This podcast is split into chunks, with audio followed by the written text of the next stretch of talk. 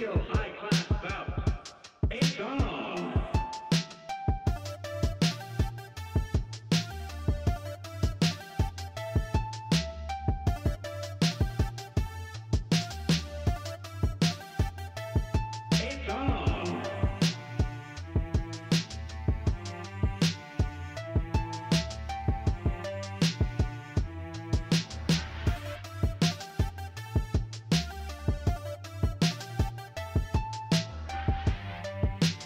Hello, everybody. Welcome to Arsenal X, the Xbox podcast here on Boss Rush Games. I'm your host, Corey Deary, and alongside me, as always, is the wise Wisconsinite, Mr. Jesse Douglas. What's the matter? You hurt? How's it going? Also joining us is that one guy we let on our show sometimes, that retro code, Eddie V. Oh, Ubisoft. And also, the pride of Tower Casuals, the lore daddy, Josh Finney. I don't know how I feel about that. I don't like Bife is the lore daddy. Okay, I'm simply the lore hound. You know, I'm trying to respect the fact that you've been called the Demon Sour Cream for so long. I'm trying to come up with something new, and then you poo-poo all over that one too. There's somebody with 200,000 Twitter followers who has that name. Ladies and gentlemen, he is now the new lore daddy, the Beefeater. Oh, no. Bifeater. Oh, no, the Bifeater. The Bifeater. Wow. That's what I meant to say, is the Bifeater. He eats bife. Wow. Wow. Wow. Wow. Oh, man. Everybody, we've all just had a long week. I don't even know what to say to that. But anyways, real quick, we're going to throw up the X because it's Arsenal X, and we're going to throw down. Very kind of conversational, laid-back episode today. We've got the Ubisoft Forward. Is that what they called it? Yeah. Happened today. Very uneventful, I would say. Lackluster. Was not. It was more President Forward, I was saying. Yeah. So we also want to talk a couple things about some things that Phil Spencer said. Good things, but still just some things that he's been saying about Xbox and things that are happening in that realm, and some more rumors are pointing more towards Microsoft pursuing the WB Games acquisition, so we might talk a little bit about that as well. But yeah, in case you were wondering, this is the Xbox podcast here at Boss Rush Games. You can find it live every Sunday night here on twitch.tv/BossRushGamesLive or on our website and podcast services on Wednesdays at 7 a.m. Eastern Time. Like, subscribe, share, rate, and review. And let us know how we're doing. You can write us questions at arsenalxpodcast@gmail.com if you feel the need to interact with the show or join us live in the chat. That'd be awesome. Which you should do. Yeah, you should do. Because we are hyping up live shows. Doing it live. That's how they say it, right? Is that still a thing? I don't know. I really don't know. I think so. Yeah, I think it. Yeah. I don't know. So, but anyways, you can check all of our content out on bossrushgames.com. And, yeah, we're going to kind of start out with some things we've been playing. Josh, we're going to start with you, because I feel like ours is pretty similar. I mean, I could just give the boring answer and go to Destiny, which is true. Played a lot of Destiny, but I've actually been digging two indie games a whole lot on Xbox. One was given away with Games with Gold last month, and one is currently on Game Pass. Please tell me you're talking about Crosscode. I'm not talking about Crosscode. I have not downloaded Crosscode yet. It's very good. I am talking about a little indie ditty by the name of Coffee Talk. Ooh. And let me tell you, It's very much, these are both very much just click through them games, but the writing is really good in both and really engaging. One of those where your choices actually do affect the outcomes of the characters. Coffee Talk in particular has some of my favorite writing, I think, of the year. It's so easy and conversational. I mean, you're literally making little three-step coffee recipes for these people while they're talking about their lives. You're giving input on them. You see the relationship between a daughter and her father. You know, she's 18 and wants to do her own thing. He wants to manage her music career. A couple that's fracturing because of pressure from both sides of parents. A relationship between a vampire and a werewolf. Yes, these are all mystical creatures, by the way. There's elves and all sorts of different kinds. There's an alien at one point that shows up, who is one of my favorite characters, I think, in the game, Neil. It's just a really sweet, heartfelt game. If you manage to grab it on Games with Gold, I definitely recommend playing it. You can make latte art in it. I'm really bad at it, so it doesn't look good at all. It's just milk dumped on top, and the character's like, oh my god, this is fantastic! And no, it's not. It's terrible. If I got that, I'd just walk out of the coffee shop. And then my second game I've been playing is, it was from the Guerrilla Collective Showcase, actually, last month, Night Call. A really kind of funky little noir-style game that you play as a cabbie who was attacked and assaulted. You pick up about 2-3 months after that, and you're roped in by a police officer to help find the killer. And you're given 7 nights to do it. 5 possible suspects, and you got to whittle it down while still keeping your job. So you're intertwined in the lives of all these other people while also chauffeuring around your suspects and trying not to raise suspicion. And there's three different cases, I believe.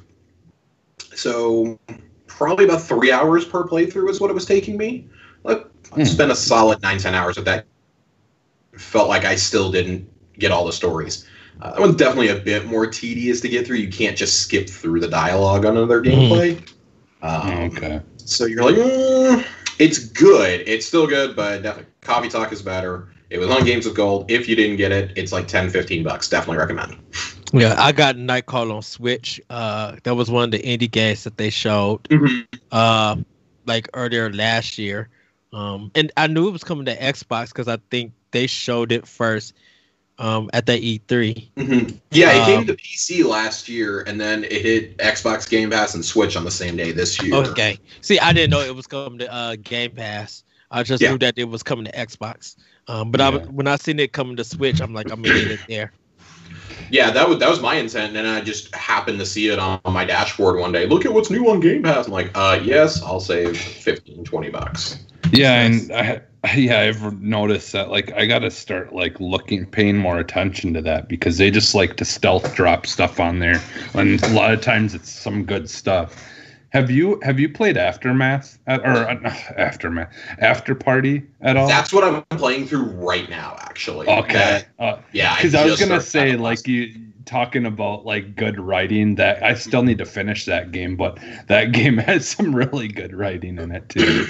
Yeah, it's stupid good. I really like Afterparty. It's been a while since a game made me laugh that hard. Yeah, you haven't played Murder by Numbers, Dan? I have not. You would be absolutely correct. You need to play. If you ever get a chance to play that on Switch, you talking about some good writing, man. That is probably it's like #1 right now for a game of the year for me. Like the writing is so good, really good. High praise from Ed over here. It's because it's on Switch. Yeah, exactly. I was gonna say it's because it's a Switch game. Yeah, the Switch bias adds like 1.5. More like 4 points. I'm just messing with you.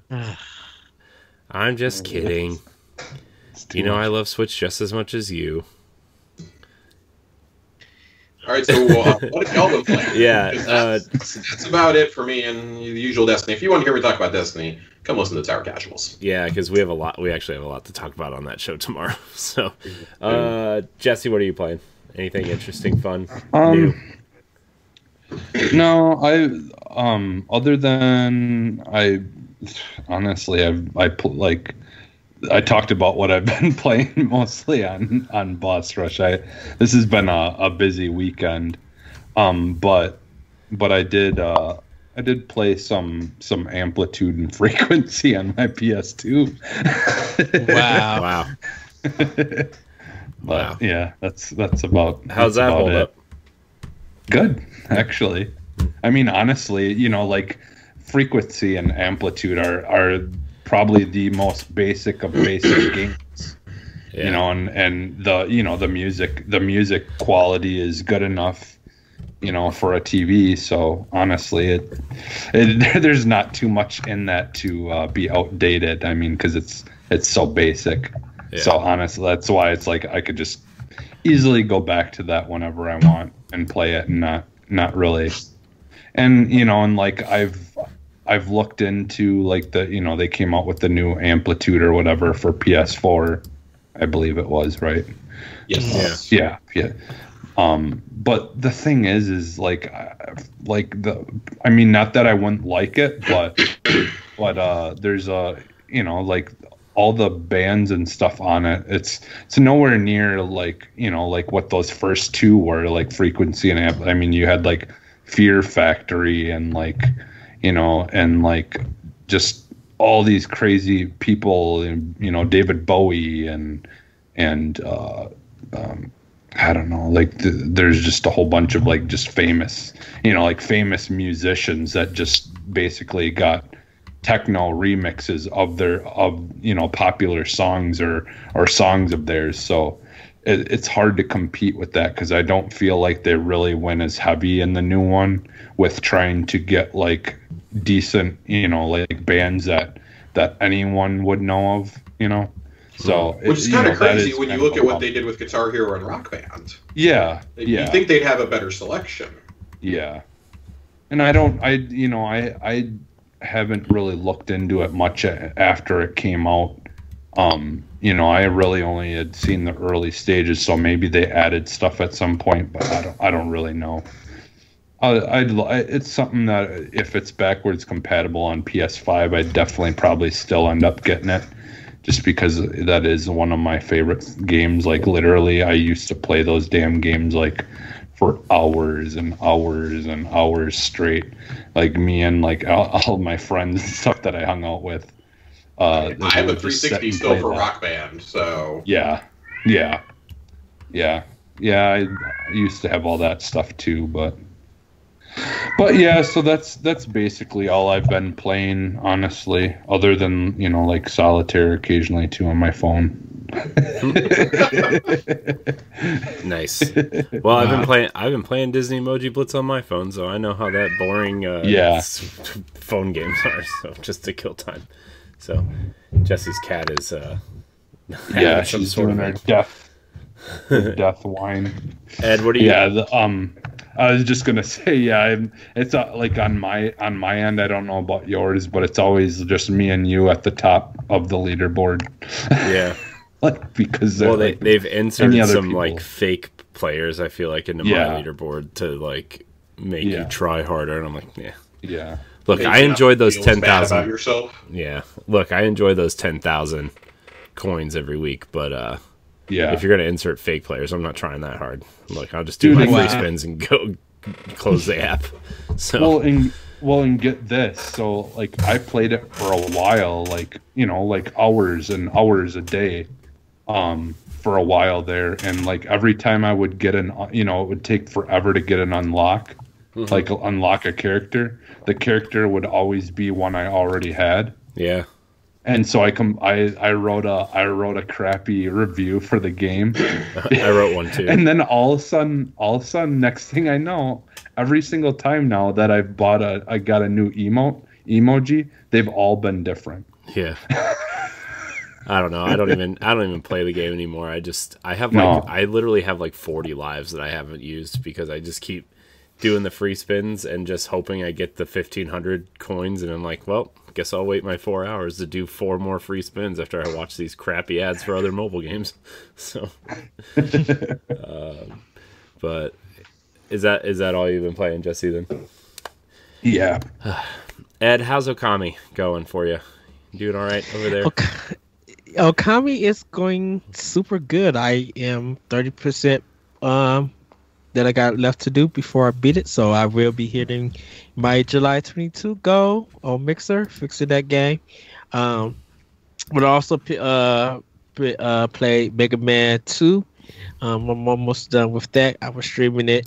Man, it's still a fun game. Not talking about it, but playing that game, man.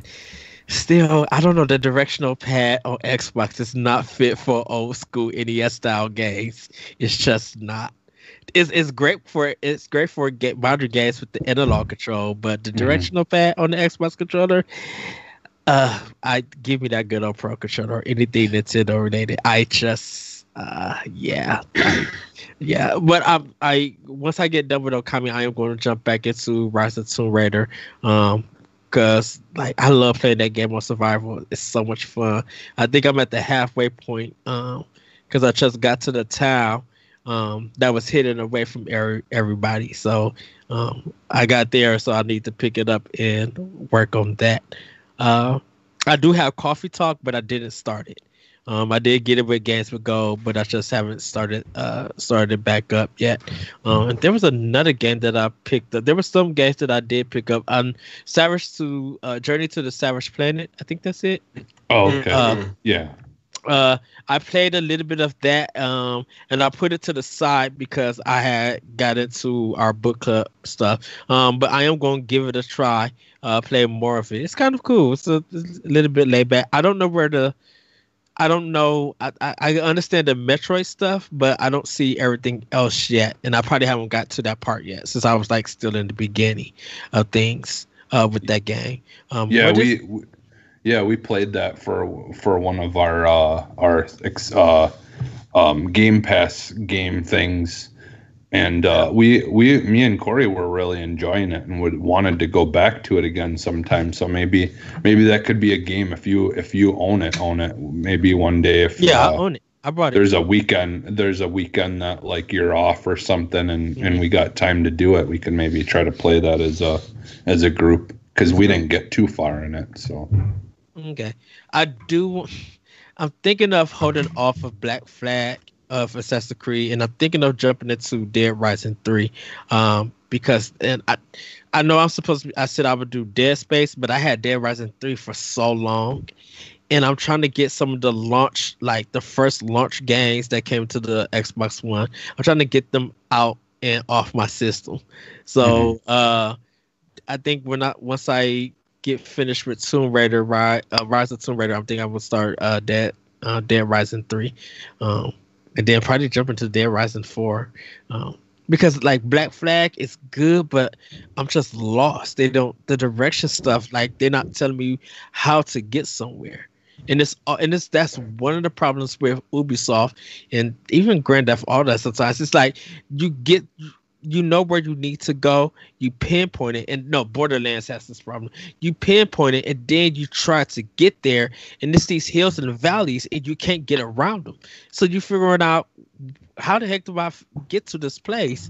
It's showing me where it's at. I need to get there, but all of this stuff is blocking it. Mm-hmm. So, but that's pretty much what I've been playing.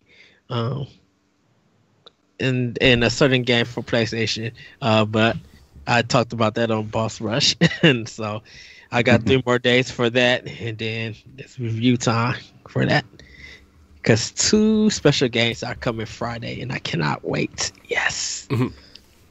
Nice. Well, just to keep it short, I have been playing a lot of Crosscode, which is a cool new action RPG in the 16-bit style. It is very fun. It's very cool. It's very stylish. The writing's very good. It is on Game Pass. I've been playing it on Switch, though, so because I didn't know it was on Game Pass and I wanted it. So, whoops. That's on me, I guess. But I supported a developer, so that's all right. What else have I been playing? I've been playing... what else have I been playing besides Destiny? I played a little bit of NBA 2K this weekend because I don't know. I felt like, hey, why not? Let's just shoot some hoops. And I played one game, and I was like, I'm good. So, but the rest of it's just been Destiny. But I'll talk about that tomorrow. I raided for the first time in about a year and a half, so that was fun. But anyways, we're going to get into some of this news here. The Ubisoft Forward event happened today. I just kind of want to talk a little bit about what was shown and what wasn't shown. I think the big thing that was obviously leaked ahead of time was Far Cry 6 coming in February. And then they gave release dates to Watch Dogs Legion and Assassin's Creed, which I'm very excited for. But that also gives us kind of a window on maybe when these new consoles are coming. So, but what did you guys think of the Ubisoft Forward event? It was okay. Watch Dogs Legion had a really cool intro. It was a short movie, animated by like I think a French director did it. So like everybody, if you haven't seen it, do check that out. Everything else, a lot of people did not care for hyperspace. A lot of people were just like, okay, we're done with the battle arena style games. Can we give it a rest? Like, battle royale. I say a lot of people just did not care, and I know it's hyperspace. Hyperscape. I'm sorry. The beta that's now on PC. A lot of people did not care.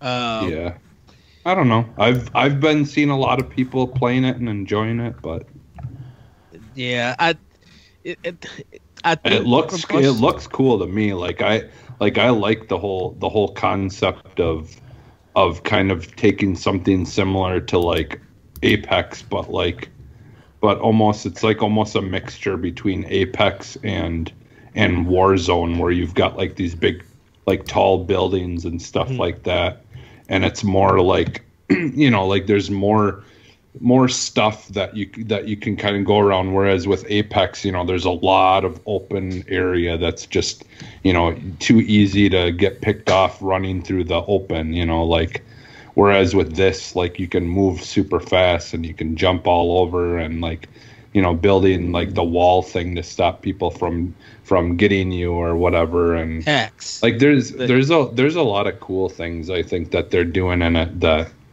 but I don't know. A lot of people on Twitter was just like, we've had enough of this. No one is inventing the wheel, and what they show, it was like a story mode, so it looked like there's a campaign and there's a purpose. But a lot of people just didn't really care. Rainbow Six Siege, when they showed that, it was really congratulated on 5 years. They got like 60 million players now. Brawlhalla coming to iOS and Android. There's going to be crossplay, I guess. One of the weird things was that they didn't announce anything for Nintendo Switch. And I know this is a Microsoft podcast, but they're breaking it up into two.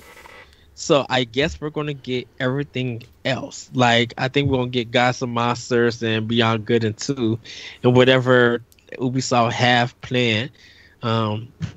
But it was very weird. It was just like very ho hum about it. But the thing is too to remember is Nintendo hasn't really done like a massive like E3 style show yet. So if there's certain things that they're doing that Nintendo wants to control the messaging. Have control the messaging. They didn't control the messaging when they did Mario and Rabbids. They didn't control that. They let Ubisoft literally announce that themselves. But what was weird was just everything that they showed, people knew about. Even with Far Cry 6 was the leak and stuff. They seen a little bit of Valhalla, Assassin's Creed, but then there were parts that says a work in progress, not the final product. So it was just like they're still working on things, and people were just like they thought that there was going to be new announcements for games, and there weren't. So a lot of people just felt like this was it was safe, but it was quite a letdown. And a lot of people, and I think if they would have did this as a live presentation, I think people would have just straight up hated or they'd be disappointed. They did say they're going to have another one, right? Yes, they did announce. Yeah, and so it feels like the second one is going to be all the unannounced stuff and some updates and everything. I just seen on Twitter that everything was already pre-recorded. Yeah. So they couldn't talk about the sexual abuse, not sexual abuse, those problems that Ubisoft have been reported and stuff. So they were just like... I mean, they could have. They easily could have. But, yeah. I think they could have, but I think everything was already done. I mean, I'm saying that they could have because when Bungie did the Beyond Light reveal back at the beginning of June, they made it pretty clear in the footage that they had pre-recorded that in about mid-May, and they still found time to spend the first 9 minutes of their show addressing Black Lives Matter. So you can definitely do this. Mm-hmm. There is nothing wrong with Yves sitting down for 3 minutes and giving a statement to tack on at the beginning or at the end. I wonder when Destiny did theirs for the 9 minutes, was that like live? I don't know if that was live or they recorded that. They recorded it.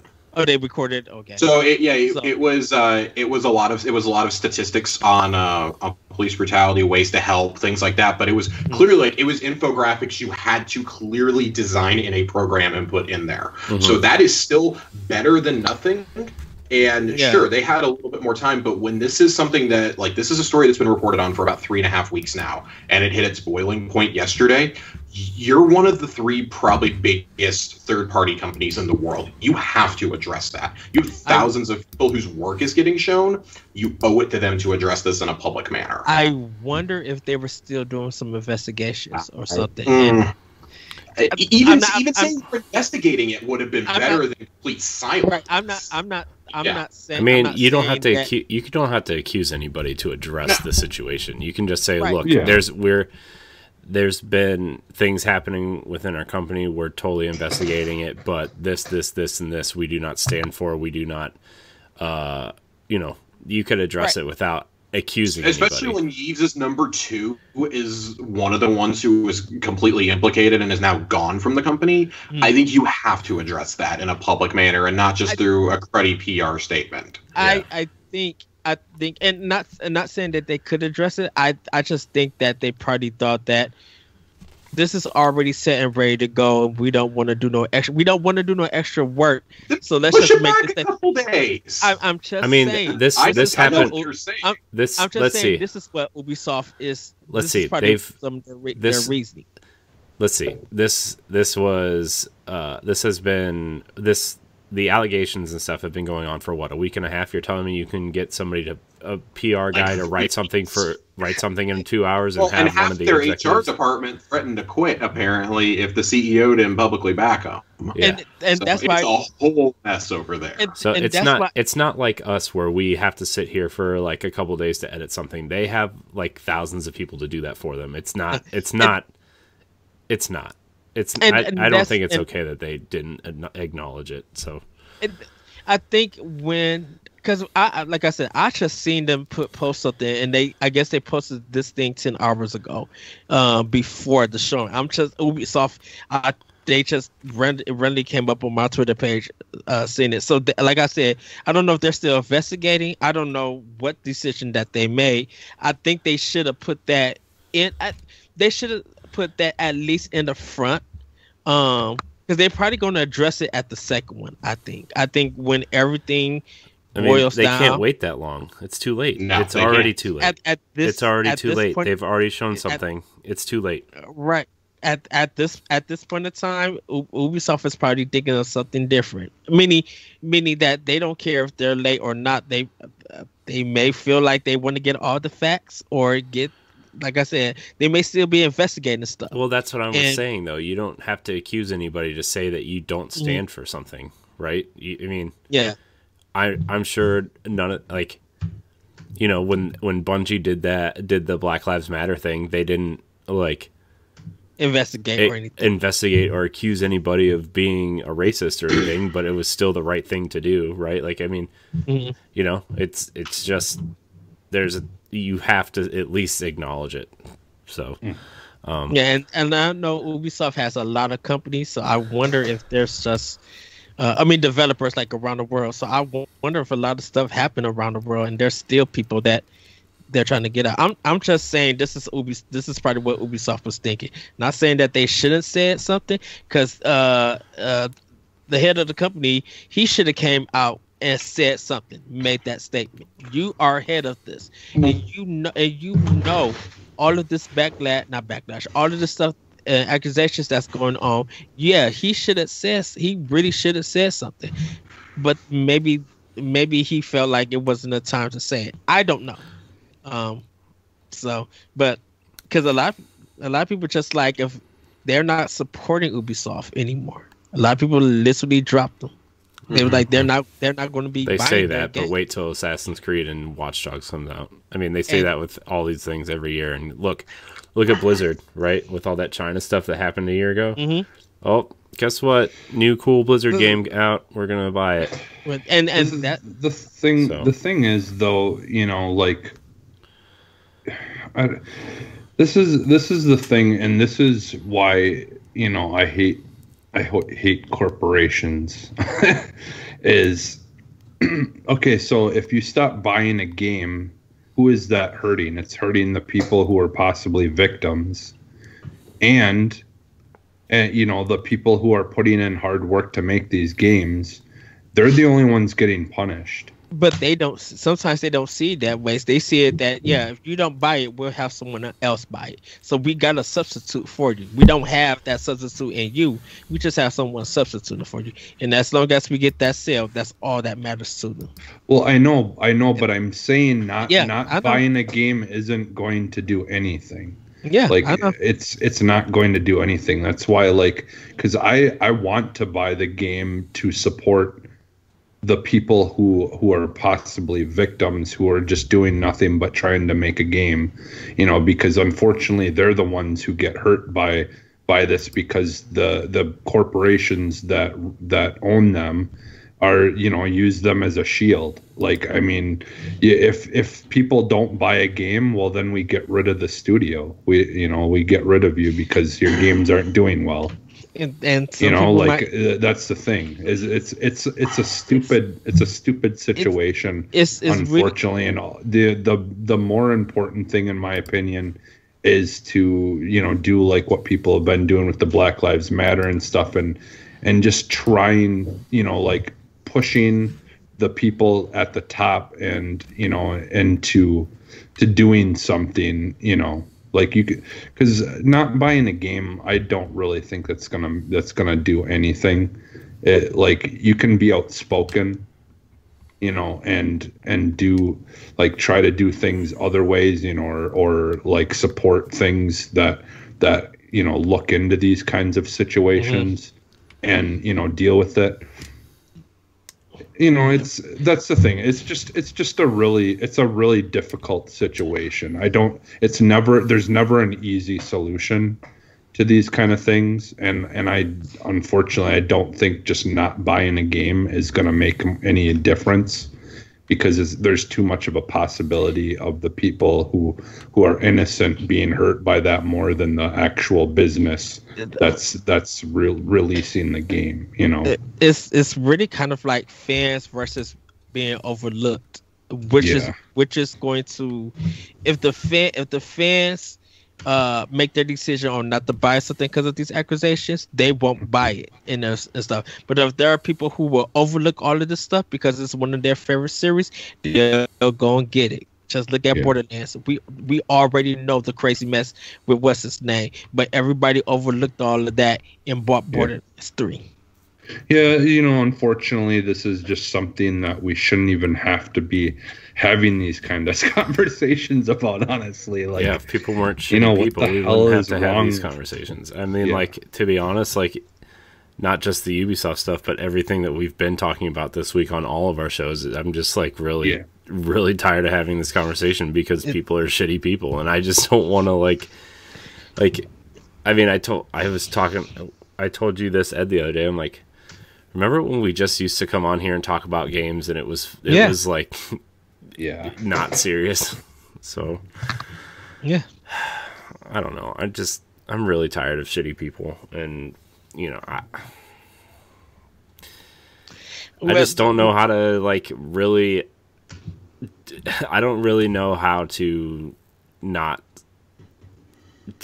have this conversation anymore, because we have to have this conversation. I think it's just like, if you're going to purchase any of their games, it's going to be up to you if you're going to keep this stuff in your mind, mm-hmm. and that's going to stop your purchase, or you want to be able to play with your friends and overlook all of that and just get the game. If you're excited for what Ubisoft is giving you, go ahead and buy it. If you got the money and the time, I should say. Yeah. Mm-hmm. Or you're going to wait for a sale. You are the consumer. And you, even though, Jesse, I know you don't like that kind of theory, you know, supporting it with your money or not. But I'm like, if you want to play their games, that door is open for you to walk through and go buy their games. You're not forced to do anything, but it's going to be up to you. Yeah. And also, if someone wants to buy a game, that's not them saying that they're okay with what's going on either. You know, like that. You know, that's you've. Yeah, but go ahead, Josh. I said enough, really. But no, I just want to say, you know, I preached for a long time, and I've done it a few times on Boss Rush's shows too. I'm a very big believer of vote with your wallet. If there's something that you don't agree with, everybody has a line, you know. And I'm not going to sit here and shame somebody for going and buying a Ubisoft game after this. You know, I don't really care. Like, I'm personally looking forward to playing Valhalla eventually. But I have my own separate philosophy within that comes down to Ubisoft games, which is never buying at full price. I wait about 3 weeks and they're half off. But I think it's kind of a moral conundrum that you get into when you see situations like this. Like, I don't think... I'm not, you know, obviously I'm not defending any of this. I do think that the Ubisoft situation is different than the Blizzard one that we brought up earlier. Like, that is one that, you know... enough people will be impacted by that one globally. Like, they're seeing the human rights abuses going on in Hong Kong, and like I do genuinely believe like people are gonna go, no, I'm not. I'm like, I'm not buying. I'm not supporting Blizzard. Like I'm one of those. Like right now, I don't want to. I'm sure my tune is gonna change the second that Diablo 4 comes out. But you know, right now it's easy. It's always easy to talk the talk when there's not a product that you want. Like, it's really really easy for me to sit down right now and go, you know, I'm not going to buy a Ubisoft game. They're going to show me, they're going to show me Gods and Monsters in like 3 weeks, and I'm going to be like, well, hell yeah, I'm in. Let's do it, Ubisoft. Like, I want this game. I think with the Blizzard thing, I think more people were mad at the actions that Blizzard took. Well, and they should. I mean, that is right. Is egregious. Like, you should absolutely be upset. Like, that's an example of not wanting to upset an investor. You know, Tencent is owned by the Chinese media, or owned by the Chinese government. They're a big investor in Blizzard, and especially in Epic. You know, they're 40% owners in Epic. Like, they can actually control the business strategy of that company. And that's when you start getting in all sorts of really weird legal areas, and you have to decide for yourself. You know, like, and I won't say that. Saying, "Oh, I'm not going to buy from a certain company," doesn't do anything, because, as we've seen with any movement, enough people do it, you start hurting that bottom line. Like a giant conglomerate like Ubisoft, none of those studios are going to be in danger of closing, except for maybe their mobile ones. Like that's about it. Like, none of the ones that do Ghost Recon or The Division, like, Massive's not going to close anytime soon. Watch Dogs, the studio ain't closing down. Ubisoft Montreal and Toronto and the other 15 of them that work on the Assassin's Creed franchise aren't closing down. It is what it is ultimately. Like, just to kind of put a bow on it, I guess that's my thought on that. If Corey, if you don't mind me steering it back into the direct style presentation for just a second. No, I was actually going to transition into that now. It's it was not good. That's my take on it. It was not good. I'm pretty sure we all laughed at the EA presentation earlier this summer. We were like, "There's no way it can get worse." Well, this was not. Ubisoft said, "Hold my beer." Ubisoft. Well, go ahead. Oh, EA wasn't bad. I think. Oh, it was bad. I think it was better what they have been doing in previous years. I hard disagree. Yeah, I'm gonna. What I'm saying, as in previous years, there was just something to they didn't do all that marketing talk like they have been done in a lot of their EA things. Like last year, what we did with EA, we saw Star Wars and we dropped off and we dipped off from that. The year before, I think they had did the Anthem one. We were mad at Command and Conquer. We were happy to see Unravel 2 and some of Anthem, but then when Anthem came out, it had their problems. But we were excited about some of the stuff that they showed. We still didn't care about none of the sports or anything. I think this one. It wasn't up to snuff for a lot of these, but I think it was just a little bit better than their past presentations. It's so, just what I'm saying. With Ubisoft this year, I think Ubisoft made the correct decision to focus on two core titles that bookended their presentation in Watch Dogs and Assassin's Creed. They threw some mobile game filler in the middle. It's really bizarre to me that they're doing two presentations, that they're going to do another Ubisoft Connect or Direct or Forward or whatever terminology they're using that's not trademarked. Whatever they're going to do later on in the year, I assume that's where we're going to see Gods and Monsters if it still exists. Same with Beyond Good and Evil 2. Like, I've just given up all hope on that game existing. But it's baffling to me that you do this and you bookend it with two games that you're like, oh yeah, these are massive open world experiences that are both going to come out at the end of October and in the middle of November. That's the latest an Assassin's Creed game has launched in, God, maybe since the original one. They traditionally come out the first or second week of October. Mm-hmm. So I think, honestly, the biggest news of this might be we've pretty much pinpointed when Series X is coming out. It's coming out the week of the 17th because you've got Assassin's Creed and Cyberpunk both coming that week. Oh, this is launching 2 days before Cyberpunk 2077. Good luck. Yeah, good luck. Good luck, Ubisoft. I will almost guarantee you that one of those two games is getting delayed. If I was a betting man, it's what. Cyberpunk. I wasn't even talking about Cyberpunk. I mean, about Watch Dogs and Assassin's Creed. One of those is getting punted to spring. Neither. They'll come out on time. You know what? We thought this last year, and then Ubisoft literally took their whole E3 slate last year and punted it. Gods and Monsters was supposed to come out in January of this year. Yeah. Watch Dogs was supposed to be a fall game last year. But because of Ghost Recon Breakpoint, that changed everything. Yeah. Those Recon Breakpoint sucked, and that changed everything. But that's what they say, it was broken. Right, and all of that stuff got delayed, and it could. Guys, I don't think Gods and Monsters would have sold as much because you didn't show us anything. You showed a trailer for announcement, but there was past months they didn't show no kind of gameplay, so how do you show just a trailer and then release a game like that? Because they're Ubisoft and they do this on the regular. Like, yeah, remember Watch Dogs 1? Yeah, Watch Dogs 1. I mean, we didn't see anything of Rainbow Six Quarantine, which shocked me. That was being pegged as a fall title. Didn't see anything of that. All we got was a cinematic trailer for Far Cry. Like, if I'm a betting man, Far Cry is getting punted because you just showed a cinematic trailer and that's it. You plan to launch this in February, and they just put out the pictures for it, gameplay pictures. I saw it. Yeah, I just see it. Anyways, the long and short of it, this is a bad presentation. But it wasn't. It was a step up from EA, and I think it's solely because they did show us a pretty good chunk of Watch Dogs during the presentation. And if you watched the post show, they showed a lot of Assassin's Creed. We got probably 45 minutes of Assassin's Creed. They did 30 minutes. It definitely sold me on it a little bit more because watching that footage, I was just going, "Oh no, this is Odyssey with a Viking overlay, and that's not what I want." A little bit more. That's like exactly what I want. Is Odyssey with the Viking? I only want that if you're going to give me more Cassandra. If you're not going to give me Cassandra, make a completely different game. Don't even give me something related to Odyssey. Well, you have that female protagonist, right?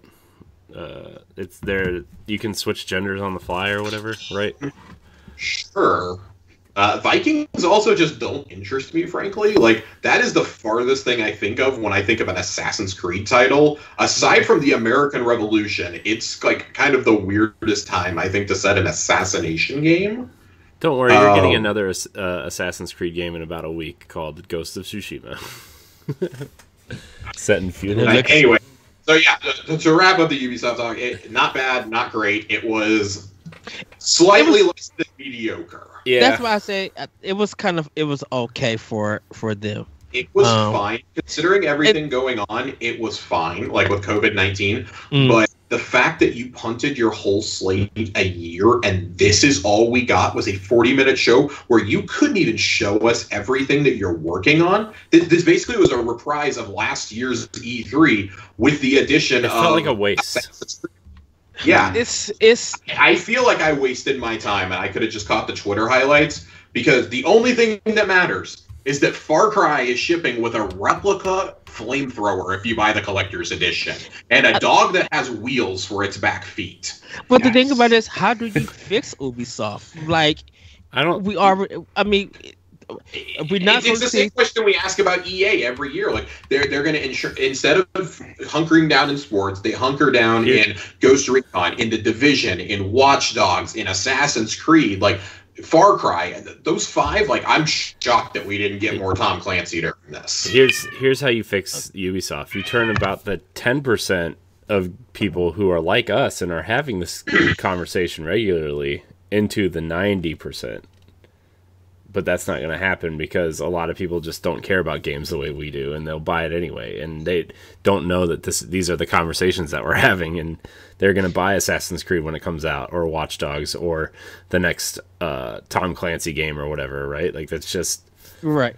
Because there's Far Cry 6, Assassin's Creed Valhalla, Watch Dogs Legion... Those three are three open world games, and it just seems like every time they do a presentation, it's an open world game. Don't forget about Don't forget about the patches that they're making to Ghost Recon. That they're, I'm sure there's going to be a Division expansion coming out soon, and the Crew too. Apparently, they're trying to fix, right? Like, I'm talking about like their open world stuff. Like, I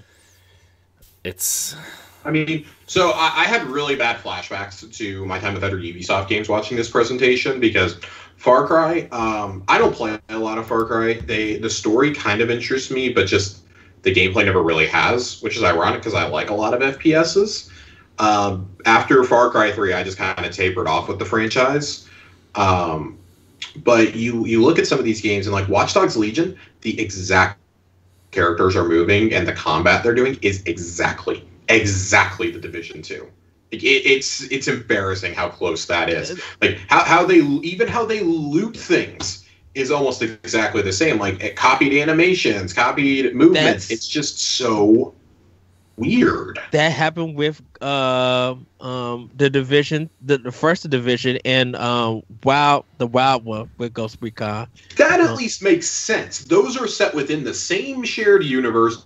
Those are set within the same overarching franchise. You're not taking the movement of Division and putting it into Assassin's Creed, which is just ridiculous, or into Watch Dogs. Like, Watch Dogs looked more like an FPS than it did what Watch Dogs we know is. Like, I don't know. I think something's got to change with the way they approach these games because, sure, they're selling now, but eventually there is going to hit a point where I mean, they did it with the Assassin's Creed games. People are going to say, we're done buying these. I think Ubisoft needs to make a level-based game. I think that would be probably a highlight for them.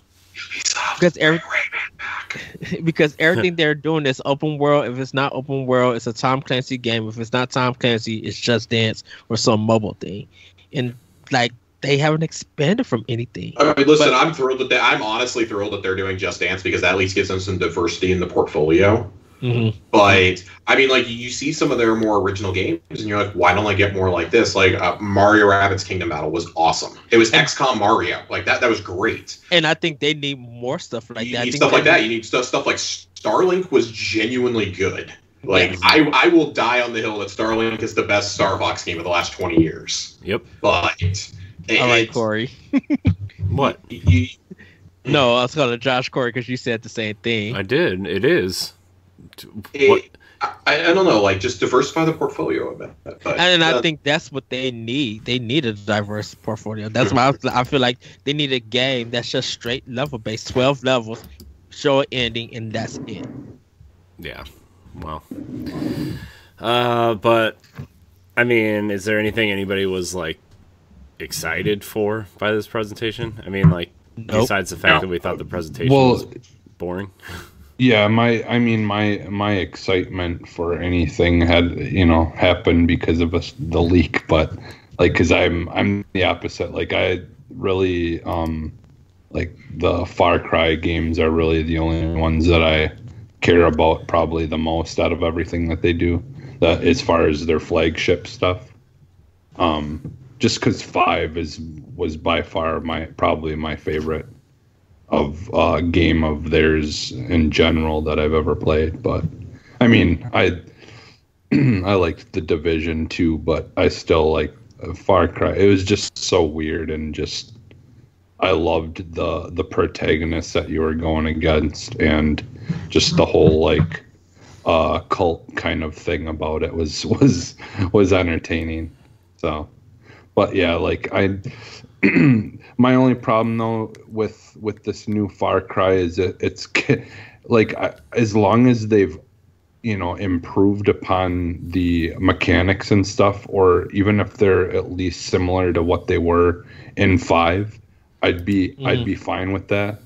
But part of it gives me kind of flashbacks of 4, and trying to go back to 4 after playing 5, the mechanics were just so much more clumsy and it just was not that good. Trying to go back after playing 5, because it's you can see where they were trying to improve upon things and they weren't quite there yet. But then we got it in 5. So, I don't really know, how I feel quite yet about it. I mean, I'm excited because there's hope that it's decent, 5 was, but again, I don't, I won't quite know yet. It's still kind of early, but yeah, I don't want to get my hopes up too much, but I was hoping we would get a Far Cry 6, that could potentially be something I enjoy playing. But that's about it for me, honestly. I did enjoy, getting more of Assassin's Creed, because I'm not really a fan of the Assassin's Creed games too much. But I'm kind of the opposite of Josh, where this is one thing that I actually have the setting I have interest in. But yeah, I don't know. I mean that's completely fair. That's just personal preference. Yeah, exactly. That's just any game ultimately. I don't know. I used to just be obsessed with Elder Scrolls stuff and all that, and but I've just kind of dropped off of that.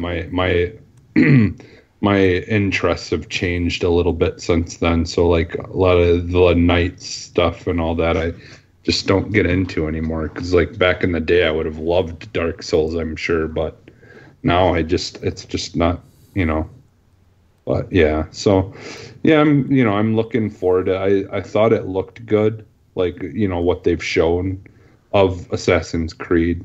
So I was glad, that we got a good chunk of that. Honestly, they could have, in my opinion, you guys talked about them, planning on doing another one. What they should have did is just do what Nintendo does, have a treehouse type thing where you just talk about Assassin's Creed, and then maybe tease one thing, or something like that, and say that, you're going to be having another show later where we're going to go over what else we have to look forward to. I think that was their post show. Yeah, I think that was their idea when they did that post show. Yeah, but I think they should have honestly just did that and then just waited with everything else until they actually had something legitimate to to really go over and put on a decent show. I think the thing that we're kind of forgetting sometimes maybe with all this is these people may know how to make games and stuff like that and blah blah blah, but maybe they just really are not good at planning a recorded you know, like show together. And so they're just really bad at that part of like, they're not professionals like us. Yeah. Yeah. And what was wrong with Phil Spencer? They need a Corey on their team. Phil Spencer looked tired, or something was in his eye. I'm like, this is don't look right. He was stoned. He was high or something. He's probably because he kept squinting his eyes throughout the whole thing. I'm like, this is not the Phil Spencer that we know. So, well, his eyes are usually pretty squinty, so. Speaking of Phil Spencer, we're gonna dive into this other topic of the show. So, last week we talked a little bit about the WB Montreal or WB Games stuff, where they're looking to be sold or whatever. Microsoft's hat is apparently in the ring. So Phil Spencer said two things that were really interesting, and I feel like maybe we could kind of combine these into one topic. He was on a.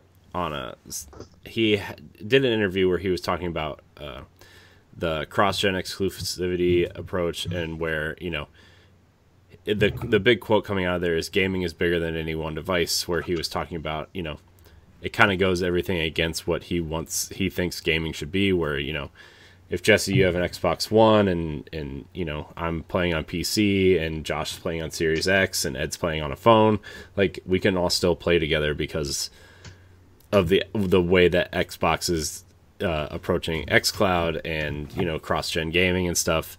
So how do you feel about that, how he's kind of defending that? Do you agree with him? I mean, I think some people are not really agreeing with him, which I think is kind of sad, but also we kind of, when PlayStation did that big reveal, they kind of made a point to say we are building games from the ground up for PlayStation 5. We pretty much won't be supporting the PlayStation 4 after the PlayStation 5 comes out.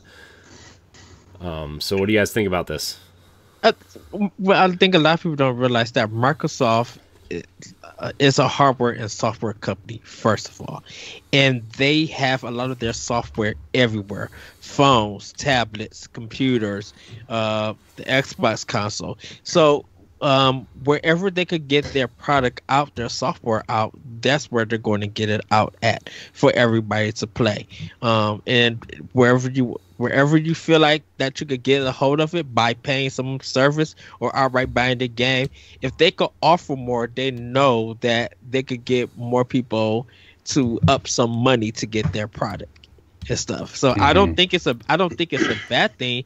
I think it's a smart thing for Microsoft, because they're expanding different ways to play, and if you could get more people to play that and there's a profit coming from it, why not do it? Why not take advantage of it and everything? So I think Microsoft is as a business, they're thinking of ways on how to get stuff out and how to receive something back from that, compared to what Sony is doing. Like, a lot of people who buy Sony products, are you just buying a PlayStation?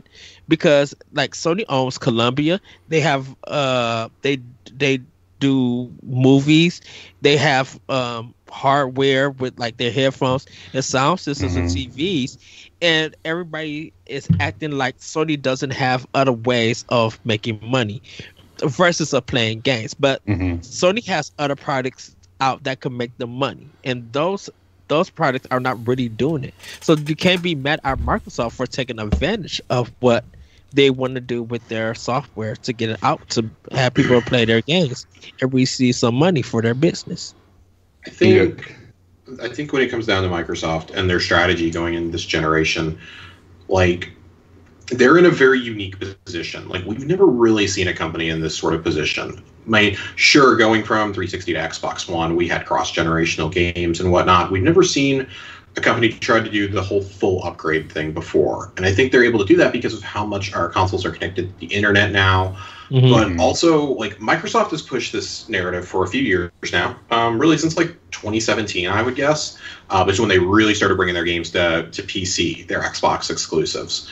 And that was kind of the first cog in starting to right the ship, right, was, okay, we're going to get our games. The Xbox One is obviously not going to sell as well as the PS4. It's not a failure by any means, but it's not reaching those historic levels. Like, it's not even reaching what we did with the 360. We got to do something. We have games that we want people to play. So I don't think it's wrong to have your game on multiple systems, and especially what I think a lot of people aren't taking into consideration is if the xCloud technology is as good as it's being touted. And I mean, I've done the iOS beta for the Master Chief Collection. If that game can run on my iPhone, they can definitely be helping support these future games on your Xbox One console. I do think you're eventually going to hit a wall, and I think it's going to be a pretty startling wall for any title that is not a Microsoft Game Studios title, because these new companies are going to be developing for the future consoles. I mean, the Valhalla gameplay that we saw today, for example, looked kind of choppy, and that's presumably running on a PC or on a next-gen console. If it looks like that now, even though it's still in dev, how on earth is it looking on a dev kit for PS4 and Xbox One? Like, you have to start taking that into consideration, and this is the most consumer-friendly thing I think I've ever seen. Like, if Microsoft had led this generation, I'd almost guarantee you we wouldn't see this philosophy, this approach. They'd be like, no, y'all can go buy a new box. I don't think we would have seen it at all. Yeah, that was my next question. Do you think them being behind severely is this why their approach is the way it is? Or do you think... 100%. Okay. 100%. I don't doubt that Phil Spencer is a genuine guy, but at the end of the day, his goal is to sell services, games, and consoles. And I think that a quote that he gave at the GamesIndustry.biz this week really struck a chord with me when he says, we view Game Pass, it was either him or Matt Booty, it was one of the two, we view Game Pass as a separate platform, just like we do the Series X or the Xbox One or Windows PCs. And he goes, you have to be able to develop games for your platform. So kind of emphasizing that all these studios they've acquired aren't all going to be making AAA, like giant narrative experiences a la God of War or Ghost of Tsushima or The Last of Us. Like, it's like that's not our goal with every game. Like, we have some games that we want to do that. We know by all accounts that's what the initiative was founded to do, was to be their answer to Sony, Santa Monica, and Naughty Dog. But you have to look at other things that they do right, like the emphasis that they put on play with your friends with Halo, Gears, the Forza franchise. Like, those games keep going on forever. One, because we keep buying them. Two, for the most part, they've been pretty good consistently. And three, I mean, you can play with your friends. Like, I would rather play a game with my friends than always play a single-player game. Like, I love having my Xbox for those multiplayer experiences. I think that's a lot of what we're seeing. The approach here is they don't want to separate those generations. Like, they want to still try and be loyal to the fan base that really bought into the Xbox One, no matter when they did, and be like, okay, your purchase wasn't in vain. We know there really weren't any games from 2017 to 2019 that were exclusive, that were good. Like, Gears 4 and... Gears 5 were kind of the bookends to the dark years of the Xbox One's release cycle, ironically. But that plays on what people were reviewing Microsoft as versus what they're reviewing PlayStation. Because the thing about it is, like, it's one of those Nintendo Wii U things where it's just like, oh, Nintendo makes kids stuff, they don't make no games. But then they get those games on Switch and they play them. Sorry, bring up Nintendo. $10 in the bucket for the show. People start realizing that, oh, I can't believe this game is so good because I missed it on the Wii U. And it's not because you didn't want the platform. You had a viewpoint of what Nintendo was making on their console. When everybody's saying that something was good and really great on it, you just had a person had a viewpoint of it because they was playing on 360 or PS3 and other generations. And so Quantum Break and Sunset Overdrive, those games, I feel like they got robbed because everybody was Sunset Overdrive is one of the finest exclusives on any platform on this generation. Fight me 1v1 in the Crucible. And they got robbed because of what people thought about it. I'm just like, how can you not like Insomniac on a Microsoft platform, but like Insomniac on the Sony platform? It's one of those things. Like, Microsoft still 7 years later, like, you can see it anytime you go into a Twitter thread, you'll still see it. They still have the view that they had in 2013 with the Xbox One reveal. And that's why, like, I don't think I'm being ridiculous here when I say that the July 23rd event is probably the most singular important day in the history of the Xbox platform. Yeah, I was going to say that too, because, I mean, even on top of that, like, this is the most important Halo reveal ever also. For, I mean, I just think this is a huge day for Xbox, because you can say, oh, well, we have Game Pass, our box is cheaper, you can play cross-gen, all these things, but if you don't deliver, like, something, if you don't deliver the experience people are expecting in terms of games, like, you're not going to succeed. You have to have a combination of the thing, of all of it.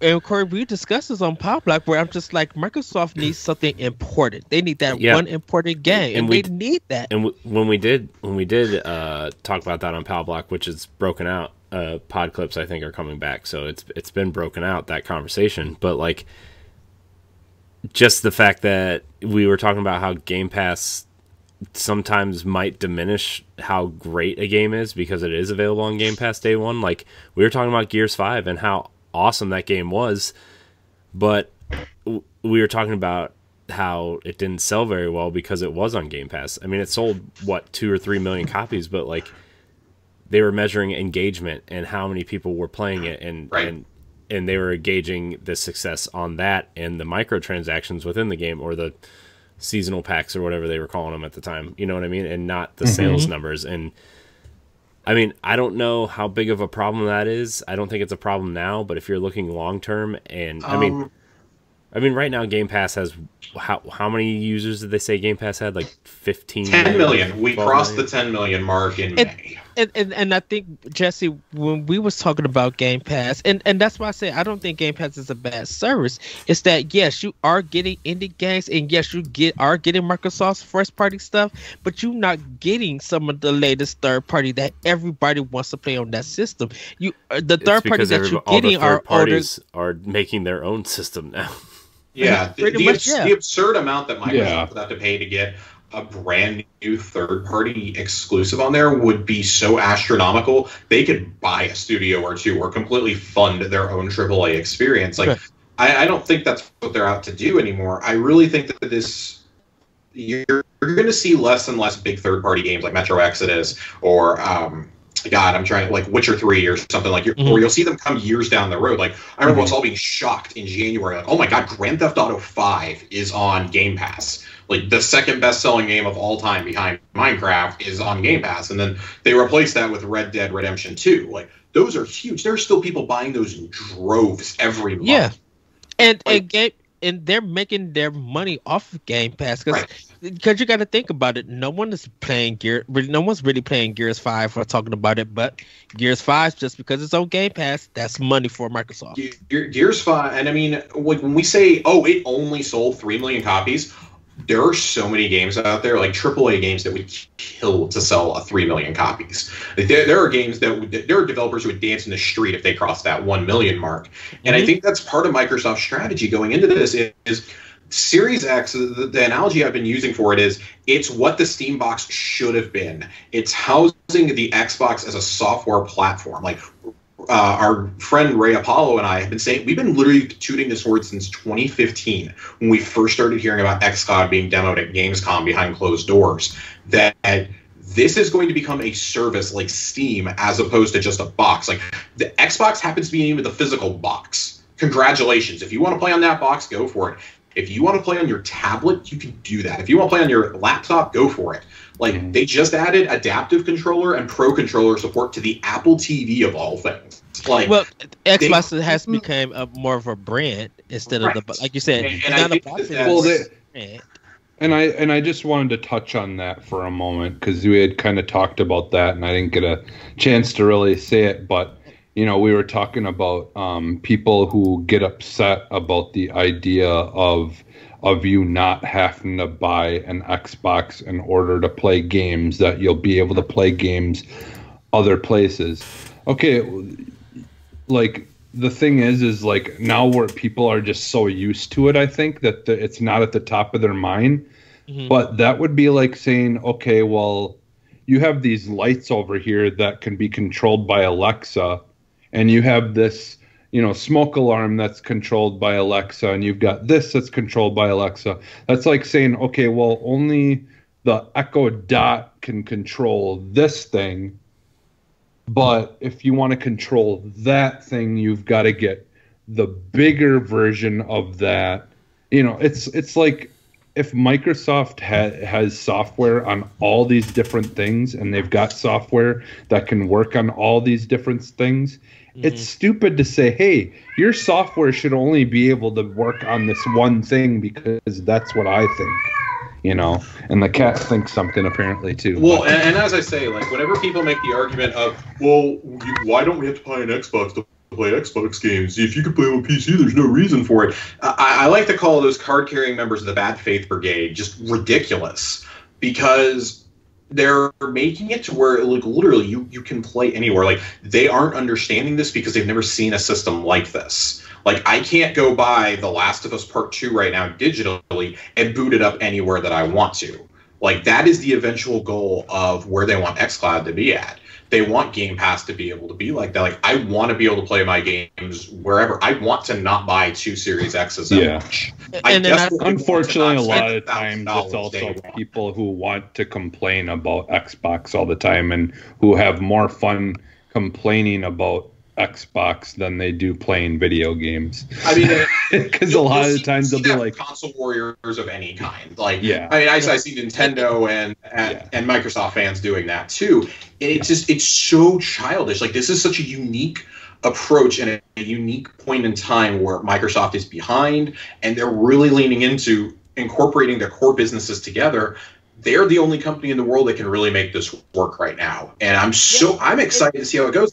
I'd be lying if I said that I wasn't a little afraid of them saying, for 12 to 24 months, we're going to put every game that's exclusive to Series X on Xbox One. At a certain point, I become afraid of, is the game going to be held back by that? That is a very real concern, I think. I mean, Phil Spencer addressed that in this interview, too, right? Where that is something that people are worried about, and he said that, you know, it's not. It's going to be more like PC slider settings almost, where, like, you know, exactly, you're going to be able to, like Halo Infinite, you're going to, on Xbox Series X, you're going to be able to run it 60 frames or higher. And that's why I'm not concerned to start hearing about, like, I'm not concerned about hearing about the Lockhart system, hearing that, oh, the FPS for that, like, they'll still have the same CPU, but the frames per second are going to be capped at 60 on there, as opposed to being able to go all the way up to 120. Like, it's pretty much, it's like you just said, it's a slider. And I think hearing that kind of explanation from a studio head or from a department head really kind of puts it at ease. Uh-huh. And even hearing their philosophy, like, that they're not going to sit here and force their studios to, like, you must make this run on everything. Like, if you just want to run on Series X and PC, go for it. Well, apparently their dev kits are easy enough to actually make that happen, you know, because there is like a... There's a Lockhart mode in them. Yeah.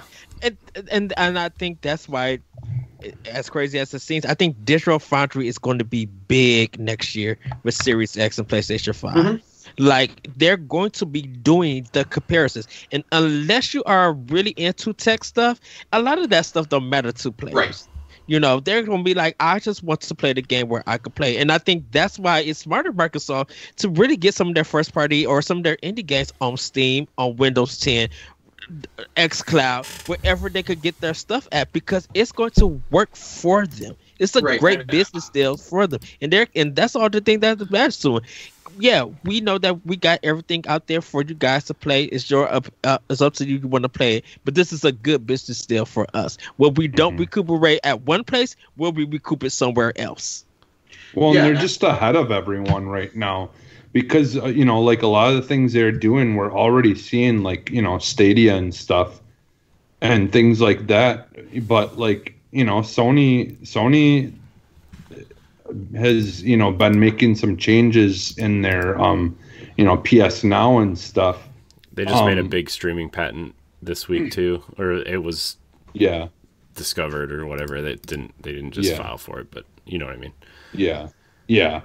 So, I mean, you know, but the thing is Microsoft now has been working at this for a long time already. I mean, you know, Phil Spencer talked about playing the the console streaming or whatever the yeah, I think it was console streaming that he was mentioned, but he had talked about playing it in like another country or something, like on the bus. Like he said there was really bad internet or something like that, but you know, he like just said the fact that he could try it, and you know, like it wasn't even something that we knew about at that point. It was something that they were working, you know, just working on doing, and the world didn't know about yet at that time. But like, you know, like they've been doing a lot of this stuff for a while, and you know, and they've got so many great things to really back up a system like that, like Game Pass and all that, where you know, like boom, right off the bat, there's going to be a lot of games that you'll have access to, you know, and be able to play. And you know, unlike Stadia, you won't have to pay a monthly fee for Stadia or whatever, and then on top of that, buy the game, you know, so you can play it. Like, because if you're paying the cheap monthly service for Game Pass, boom, you've got a bunch of games already available, and that's to say that we, you know, who's to say, I should say, that we don't know that at some point part of Game Pass will be, you know, like all the games that are available on there, you'll be able to just stream play through the, you know, through the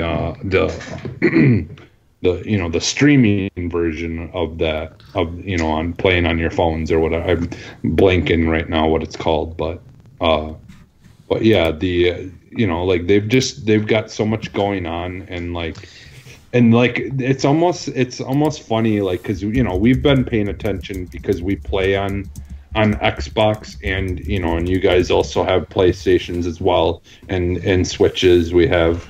You know, like we're paying attention to everything, but there's so many people who just see Sony like way up high on this pedestal above everyone else, and they're just like unaware that Microsoft is just silently in the background doing a whole bunch of stuff, and like it's just gonna come, like there's a potential that this show could that they have coming up soon could just potentially knock so many people right out, they just won't see it coming. And as long as Microsoft continues to have a diverse catalog of games, I think they're going to be good. And I think people just give that diversity a chance. Yeah. And if they open, you know, that's what Josh, you know, and like what Josh was saying, you know, I think we're going to get more passion projects and stuff from, you know, these smaller ideas where they get to try something new, you know. Yeah so we'll see, but I think we're going to wrap the show here. I know we all have some other things that we need to do tonight, so and I have to edit a bunch of stuff, to be honest with you. So we're gonna wrap it here. Josh, thanks for joining us. This was anytime. Thank you for having me. We're here every Sunday night, so you can just I may pop up the week of the Xbox showcase. Yeah, sounds good. So yeah, Josh, thanks for joining us. This has been Arsenal X, the Xbox podcast. Remember, you can find us live here every Sunday night talking about Xbox and getting back to Game Pass games probably next week. So you can check us out playing those. Ed, thanks for joining us as well. I know you didn't have to work, so it's always fun to have you here, putting your money in the jar to talk about Nintendo. So, but Josh, where can we find you? You can find me every Monday live on @CoreyandHD on Twitch.tv on the Tower Casuals podcast, a Destiny show, as part of Boss Rush Games. And you guys can also find me on Twitter at @Josh_Finn. That's Finn with 2 N's. And follow me for random musings about games, Destiny lore, whatever movie I just watched on Hulu. Nice. All sorts of fun stuff. Nice. Ed, where can we find you? You guys can find me on Twitter @ThatRetroCode. You can check out Ocean Opinion on SoundCloud, other podcast apps. And you can find me mostly here on Boss Rush Games. And check out World 1-1 Podcast at world111podcast@podbean.com. Jesse? You can find me almost everywhere as Phantom NXS. Yeah, and check out his SoundCloud. Yeah, go check it out. When if you stream Destiny, and you want some music to play while you're streaming, go ahead. It's free. I don't care. You have my okay. Yeah, and if you want to hear what it sounds like first, you can watch me. I am Corey and HD on Twitter and Instagram. You can also find me at Corey and HD on Twitch. You can also find me on various other podcasts here on Boss Rush Games, including Tower Casuals and Nintendo Palablack, and of course the Boss Rush podcast. Check out our 1v1s. Willow was our last one, and LeBron is going up this week, so check those out. Those are fun. It is getting its own feed this week, so make sure you find it on your podcast service of choice. And with that, we're going to throw up the X, because we are exiting out of this podcast. Goodbye, everybody. Yikes. Bye, everybody.